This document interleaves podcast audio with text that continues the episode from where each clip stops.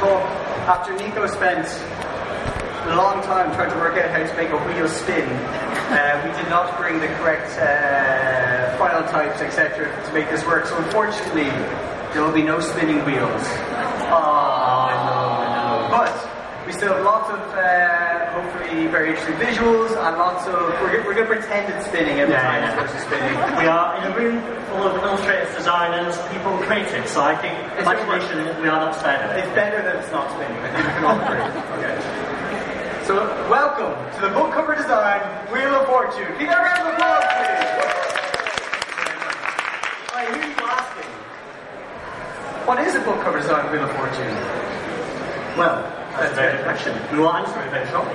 But let's first introduce ourselves. Um, I am Nico Taylor, I'm the literary art director at Little Brown Book Group, and I've been designing for 13 or so years, essentially all the way up through Little Brown, with a slight hiatus in the middle to go to HarperCollins. I work on mainly literary fiction from sort of, you know, sort of prominent sort of bestsellers, Brit Bennett, Monica Ali, to slightly more obscure poetry list things, and bit of everything in between, to be honest. Um, yeah, and this is. And I'm Jack Smith. I'm a freelance uh, book cover designer. I've been doing that for about two years on my own. Uh, before that, I was working in Fourth Estate, Simon Schuster, and Little Brown. Uh, and similar to Nico, I work across a huge spread of things with a slight lean towards literary fiction. But I kind of uh, lucky that I get to work with uh, publishers and art departments all over the world on all sorts of different uh, books. And what gives us the right to talk to you? Well, that's a good question. Um, we've been hosting events at St. Bride's Library for the past five years, which have kind of been inviting various book cover designers and illustrators to talk about the process. We hosted an event three years ago um, the book fair in the other room, which was some sort of very overly elaborate kind of cover meeting. Um, we very kindly were asked again by Ashley to come back and recreate a talk that was meant to happen about two years ago, um, which was the book, The book cover design Wheel of Fortune. So, how does this work? What are we doing? But those two things don't make sense together. You'd be correct. It's a 90s game show that we are using as a vehicle to answer some frequently asked questions about book cover designing and also to highlight some aspects of uh, the job that we think uh, are worthwhile discussing. So, we're going to spin the wheel like it's spinning, uh, until it land on a topic or question, and then we're going to address that. It's completely random because we don't even know what it's going to land on as it spins in 360 degrees. So let's introduce the wheel. Various questions that we'll hope the answer throughout the next half an hour or so, or 25 minutes if we're very quick. So Um, it's spinning, it's spinning, it's spinning. Oh my gosh. Going to? What's going to land on? where will it land? How long does it take? Which is if you're, you know, we're meeting you at a dinner party with your friends or family. It's a uh, frequently asked question. How long does it actually take to design a book cover? It's also if you're working for a publisher or a client, or how long do you need? It's a difficult question to answer, um, but it's a frequently asked one. So we thought we'd examine that uh, to a degree.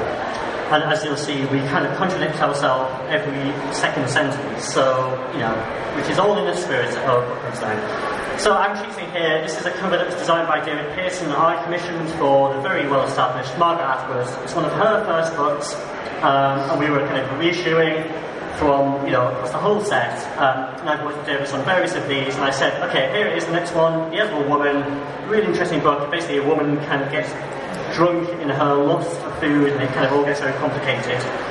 And I said, great, cool, you've got two weeks of visuals, send me some stuff, we'll chat about it then. Two weeks later, I get this single visual, and I think, well, thanks for the va- various visuals, but I kind of love it. Um, thankfully, showed the editor, we sent it to the author, sales approved it, marketing approved it, and we ended up with this cover, which was essentially the same thing he sent that first email, which is very much an example of a very short process, which isn't quite typical of the whole thing that we do. Um, as I will prove here, which is a book for another very established, powerful author, one that recently came across through one of our Virago imprints, Monica Ali. Um, fantastic novel that they've paid a lot of money for, between kind of like it's a love story, it's kind of very contemporary across two cultures. So off I went worked with the fantastic editor Ivan Ahmed. Um, you know, there's photographic directions, there's illustrative directions, there's playful word um, play. we were all quite happy with these sort of, you know, the starting point. We end up here, everybody in the house loves it, we've got two threads representing the characters, we've got subtle tearing showing the tension, you know, Monica's name is big, you know, it's, clear, it's literally got sprayed edges, you know, all the bells and whistles. Um, happy days until Monica sees it, and rightfully so says, I think we can do better. So, back to the drawing board. Photographic, graphic, illustrative, and some more. Domestic, subtle, suggestive, and some more. And this kind of went on and on and on. And credit to Monica, she was right. We, we definitely had a better cover in us. Um, we ended up with these three, so we've got kind of again the t- kind of the essence of the typographic wordplay, which had at the start. This kind of suggestive suggestion of the two kind of cultures mixing, and then introducing the characters in the centre, which was where we ended up. But compared to the first cover, this one took months. And you know, credit to Monica, we, she was right. It was better for it. Um, Uh, last year, I had the absolute pleasure of working with the fantastic Pete Adlington at Faber on um, a non-fiction book that's coming out this year called The Premonitions Bureau. Uh, I got the early draft of the manuscript, chatted to Pete, kind of we worked out what it needed to feel like and look like quite early on. Uh, and so I did a couple of visuals, and then he's like, "Yeah, you're almost there, but like it needs to be a bit more X or a bit more Y." Did a few more visuals, a little bit more this, a bit more that, and I think sometimes you think it's relatively straightforward and you crack the style or the feeling or the approach you're vaguely trying to achieve in this that's like mid-century kind of graphic style. But sometimes it's the last 10 or 15 percent of really working out the perfect way to employ that that makes or breaks a cover. And you know, a lot of these I think feel a piece. They feel like a very similar realm, but we just have to like really make sure that it's the, perfect one, perfect cover for this book. Um, so we took all of these to get to the final piece, which is this one, which is coming out, uh, I'm going to say summertime. But this to me sits well with those previous covers, but it is the right one for this book. And that extra 10% of refining it down, refining it down, it really, really like separates uh, a relatively successful project from a very successful project. absolutely. Uh, and contrarily, I was working on this uh, for Swift Press last year. I got uh, the brief and the manuscript with quite a long lead in time, which is a lovely thing to get. So I was taking my time, having a bit of a read, having a ponder, but not really engaging in it yet. Uh, when uh, Deanna, the editor there, said, "Oh, there's a catalogue or something coming up. Any visuals I can use as a placeholder?" So I quite quickly just put something together that's relatively graphic. This is a book about someone who's rereading the classic novels and, and books that they loved growing up um, throughout their life. So you'd think there'd be something quite bookish in there, but because I was just putting together something kind of hopefully energetically, um, I put this typographic uh, treatment together and they said, yeah, we'll take that and we'll take it for the actual cover. So this was incredibly quick. I hadn't really started the process. Um, so th- it was the antithesis to the previous one where instead of like really like laboring through it and kind of like really working through the process, it was the result of kind of a, a very quick initial um, response to, to the brief of the book, and hopefully it's created an energetic uh, cover that, that works very well. Um, but that's, that was, took almost no time basically. Absolutely. Oh, it's our lovely Oh. inanimate friend. And it's spinning, in all of our minds it's spinning, isn't it? Well, Where's where's it it going going to to land? Where's it going to it going to land? land? Who knows? Who knows? Do you read the book? So, as you can tell, we're kind of working our way through the dinner party, we're bumping into people, and everyone says, you know, kind of, how's the text on the cover? Do you read the book? Which I think every other person says whenever they say you're a book cover designer. And, well, as we'll prove, the answer is, well, maybe. Um, Last year, the very beginning of last year, I was honoured to work with the absolute wonderful Donna Payne on this book, The Plot, uh, for Faber. And Donna sent you a brief and some comparison titles, but also the manuscript. And I said, have a read, have a read, like work stuff out, and then kind of get going. If you have a very good brief, sometimes that's all you need. And if you have some good comparison titles, that's going to direct you. But with this is one of those ones where once I finished the book, I was like, okay, I know what this needs to be. Um, because through reading the text, all these things get jumping out. You've got the fact that it's called the plot is always handy. As you're going through the plot of the book, there's also an important uh, grave plot at some point in time in the book, and it's about someone who steals a plot or like uses a plot. And I think if I had only relied on a brief or, or the conversations that Donna and I had had, I might not have gone down this route, but it was one of those ones where I finished the book, which is really good and worth reading. Uh, I was like, oh, I think I know what to, what to do. I want to butcher a book uh, in order to make this, which I did. And I will say, it is the book that I used to make, to, to, make, to, to create this cover was a book designed by Nico Taylor. Sorry, Nico. The match is over. Uh, and in a contrary way, um, a couple of years ago I was working in-house for the state, and I was sitting across from my uh, art director, Julian Humphreys, who was chatting to Michelle Kane about the new book she'd acquired, a non-fiction book called Money, um, that was really about like empowering younger people in modern society about how to engage financially with the rest of their life. And they were chatting about this and what it needs to feel like, what it needs to look like. I don't think she did briefed it at this stage. And because I like the sound of my own voice, I interjected and said like, oh, maybe she just look, make it look like a Monzo card. Because at the time, everyone was using know, signing Monzo as you know, pitches of revolution in banking. So we made it look like a Monzo card. Uh, we changed the colours because we were worried they'd sue us. But like that was the quickest. And that's one thing is like that's not based on me working that out. That's a conversation thing, which is one of the lovely things about working in-house or with people is that sometimes things happen organically from conversation. Uh, but that basically took zero time. It, uh, and, and, and, it's you know the antithesis to, or not zero time, sorry, but didn't read the book, just had the concept, which often often happens with uh, non-fiction books. It's about the idea. Completely. I think we're kind of proving the point that actually you can never predict how it's going to start or how it's going to end. And you know, is it better to read the book or not? Well, maybe is the answer really. So I was briefed on the book, Orchestra of Minorities by, you know, Booker shortlisted, Chigozie Obioma, cool, sort of very heavy literary fiction writer. This book came in and it's set in Nigeria, Cyprus, it's about a farmer and it's kind of Igbo mythology and it's like Odyssey and it's really big. And I just sat staring at a blank screen for weeks and weeks thinking, come on, this book is going to come soon, you know, I've got to come up with an idea. And it's chasing me, I think, the only way I'm going to get some ideas is by delving into the text. So, as you can see, page 66, a handful, handful of scattered feathers, which made me think, I think there's an idea in that. My beautiful this is, the, fin- this, is the, finished cover. yeah, pretty much, pretty much. Um, so, and I kind of like sheepishly show the editor this, but kind of say, look, you know, it comes from the text, you know, like we've got something in here. And she says, cool, I kind of need to see it like, professionally done, you know, this is your job. so I kind of use some kind of um, stock images, get some kind of lovely, interesting typefaces, throw a few kind of laser quotes on there and say, okay, well, this is how it could really look. Um, and then credit to Aista Stankiata, um, apologies to her if I'm getting her name wrong, but I said, let's draw these first properly. And she did, and it really transforms the cover. But this was one of those projects where if I hadn't read the book, I would not got anywhere near this final cover.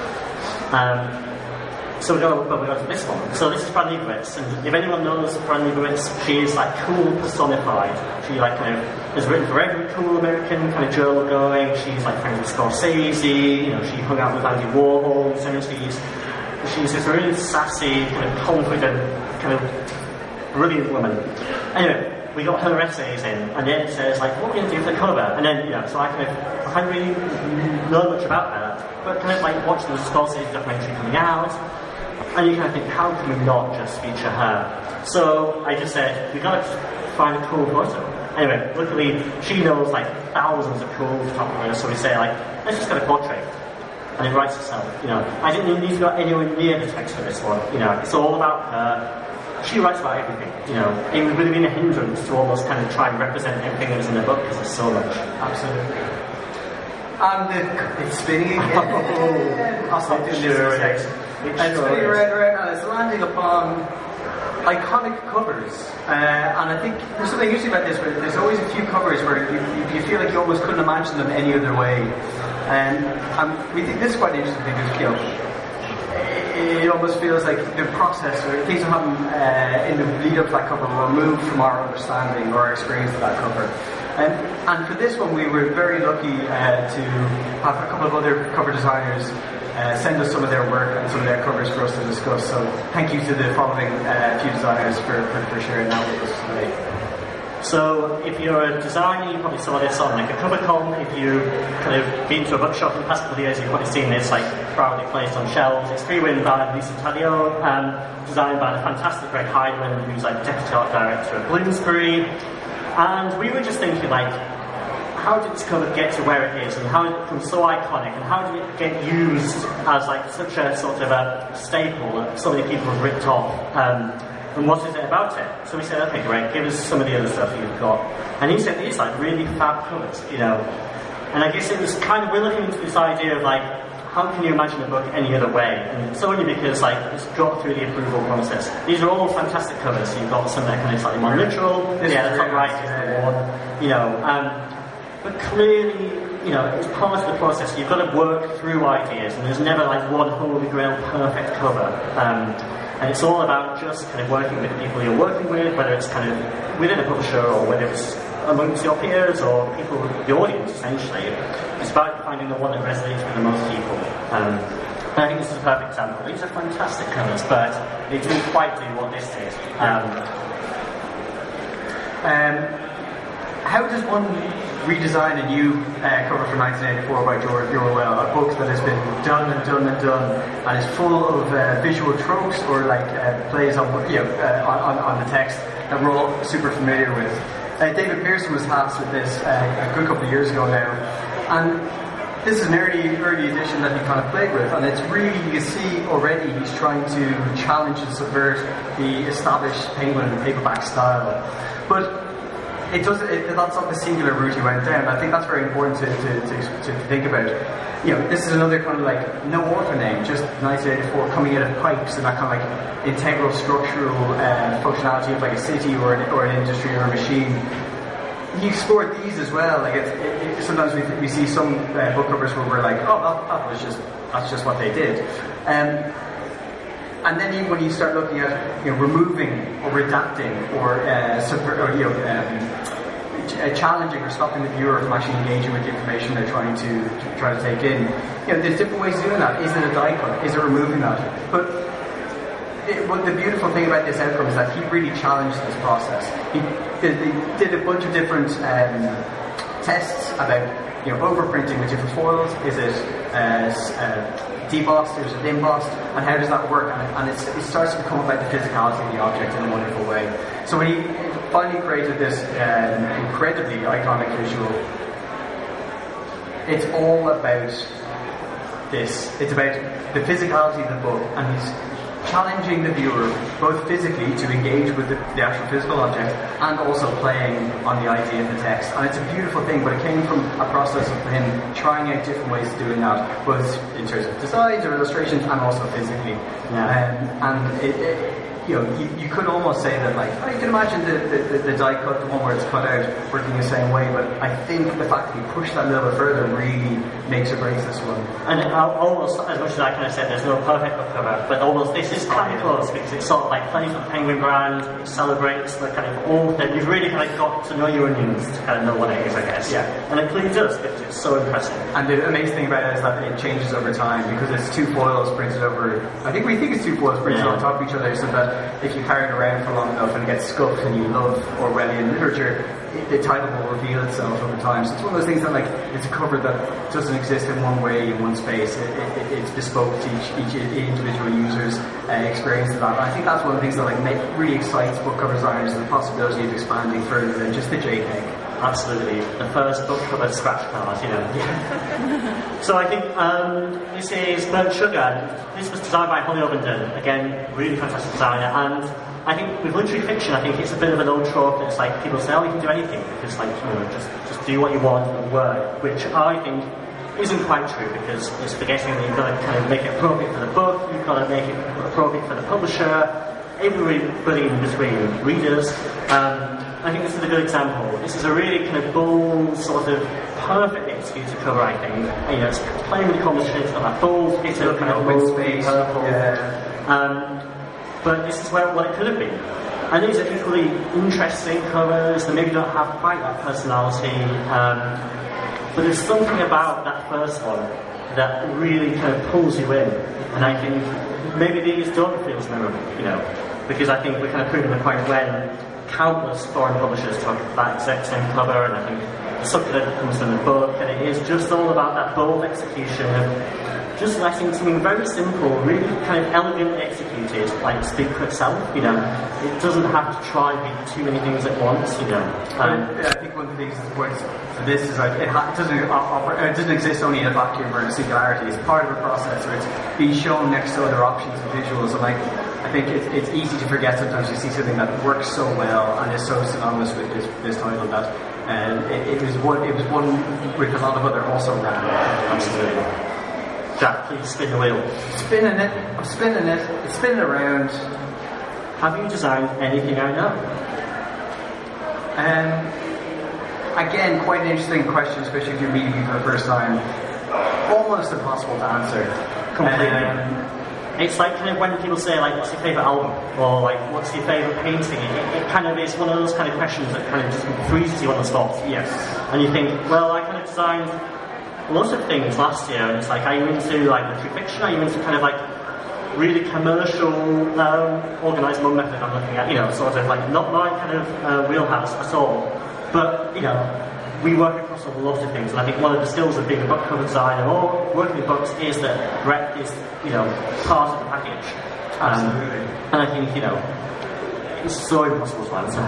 Yeah, and I think that's the thing, like, especially I, I found once I was freelance as opposed to working in-house, people had this impression that I only did a certain type of book because maybe that's what somebody happened with like a portfolio or whatever, but as Leo says, it's everything. You have to be able to do everything or have to be able to like approach everything. And therefore when someone says like, oh, is that anything I know? It's like, well, what are the last 20 books you read or what are you into? Because like chances are if I'm sort of something you did something you know, I've worked something in that realm. I'm not that's the same for every book cover designer. I think a lot of people see a book cover designer's work and, and, think like, oh, it's just those types of covers, but it's everything in between. And by doing everything in between, it makes you a better practitioner. It makes you more able to uh, be dexterous and to evolve your practice and keep it opening out as opposed to like narrowing down and only doing a singular type of cover, a singular genre. And that's how I find it. Absolutely, unless you design the Richard Osman, in which case, you know, everyone's read it. So, that was a Richard Brave Penguin. Um, right. Take it away. We're spinning it again. It's spinning. It's spinning. It's spinning. Boom. Um, so we wanted to kind of give you a little bit of insight into what the process really entails as well, because it's very easy to kind of feel like we're just talking about work in a very isolated way, but actually, you know, we work as part of an ecosystem. Kind of, I work in house, so I'm currently working with kind of editors, people in marketing, sales, you know, the MD. Everybody has their claws in cover design sometimes, and it's a really important part of how we work. You know, being able to kind of deal with feedback and interpret it and make the most of it, really, because like we be fools if we just sat here thinking we knew all the answers. Yeah, which is stood here trying to give them all. we are wearing Britney mics though. Yeah, that's very true. Um, so this is a email I got last year when I was working on a book, which I'm going to read out for people who might to Football as well, I feedback for you regarding something. Uh, the attached were shown to Waterstones and they loved the concept of it, hoping there'd be a straight winner, but annoyingly no. Various others in the team found it too much for the eye and felt jarring slash slightly nauseating if stared at for too long. So in one email I've got, oh this is good, Waterstones really like it, I think we can go for it. But the actual crux of it, the crux of it, uh, is actually making people want to get sick. So it's quite tricky to kind of go, okay, have to dilute this thing, which might be the reason why Waterstones like it, and also not be annoyed that people think, oh, I'm going to get sick if I look at this thing for too long. But that's part of the job you know, to analyze and interpret feedback however it's given and try to turn that into a positive result and not get offended or not get annoyed. It's like, stop looking at it for so long. You know, just buy it and move on. Uh, but that's part of the job and you've got to have thick skin. Very much so. You have to be masters inter- of interpretation and translation because I got sent this just the other day and I was working on like a very very prominent kind of um, musician, and this is an autobiography, so you think quite straight down the line kind of book. Whoever you're thinking, it's not. It really isn't. Uh, anyway, so this came via their agent and via the editor, and I'm kind of thinking, all I got was this, was like just like heading with the kind of author's name, and it just said this. And so passive aggressively, can they write this design? Try again, and get a bit more jiggy jiggy. And if you know what jiggy jiggy means, well, you've got my. I imagine you able to jiggy jiggy up that cover. Well, yeah, just go music on and see what happens. No, but I think it's an important part of like as much as we want clarity, we also have to be able to take these very abstract, woolly bits of nonsense and kind of work through them and kind of work out, okay, what do you really mean? You know, look back at what you've done and kind of really sort of start afresh.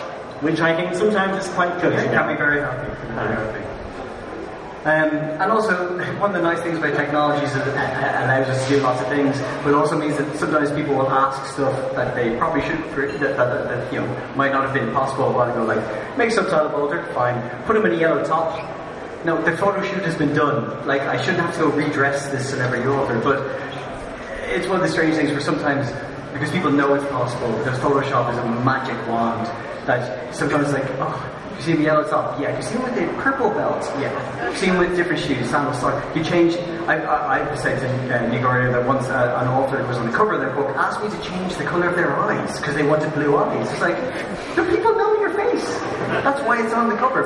But sometimes it, it gets tricky to kind of like go like, you can have anything in the world, but that doesn't mean you should see any every every possible option.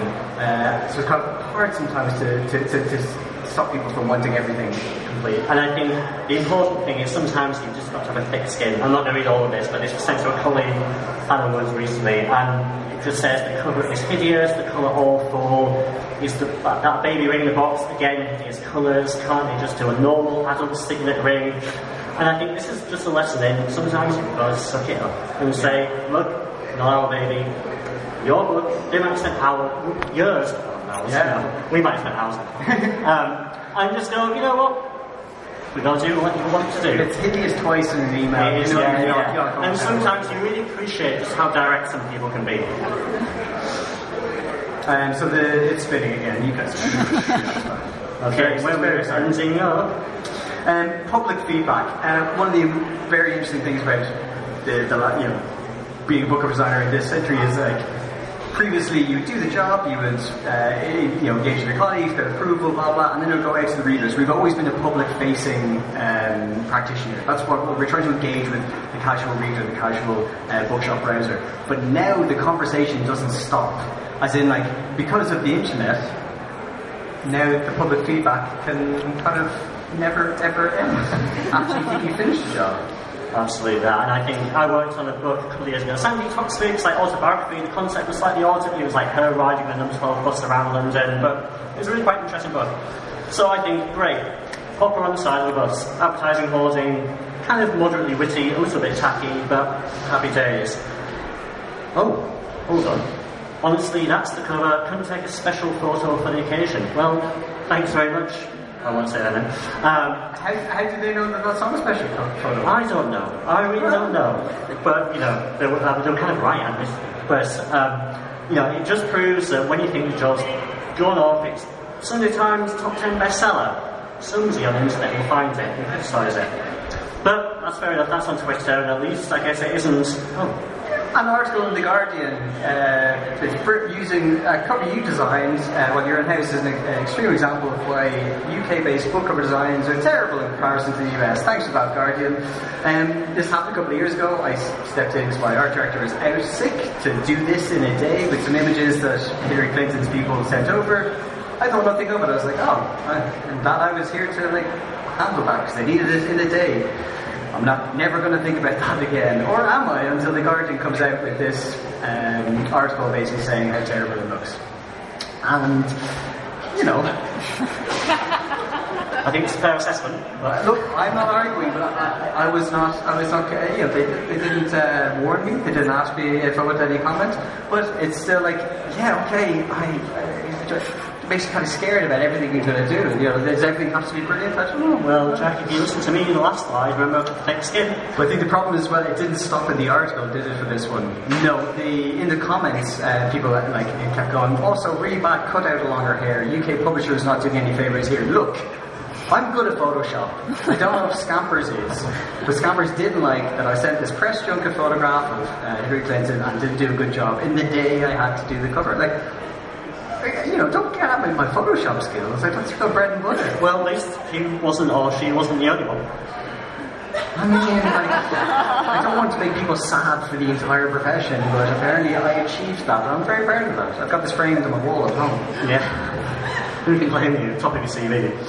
Um, but I think it's really important to kind of put a bit of perspective on it all because, yeah, of course, we are always welcome to feedback, whether it's in-house, you know, authors, um, retailers, even sometimes people on the internet. But remember that there may be only a small slither of the whole population, potential readers, all of the book covers are designed with, we haven't published what, any, so many book covers ever before, I think. Mm. And I think it's really healthy to take criticism on board, but have a bit of perspective of like just because something like Scampers, Look, Scampers, as a data, Scampers is your Hillary, Hillary Clinton. But there's there's so many people who are happy readers who are either didn't think about the cover ever again or really liked it, who are not saying lovely things on the internet, and that's fine as well. You've got to keep that in mind, right? Completely. This is my internet land theory. It's like you don't have to worry about the people in the middle.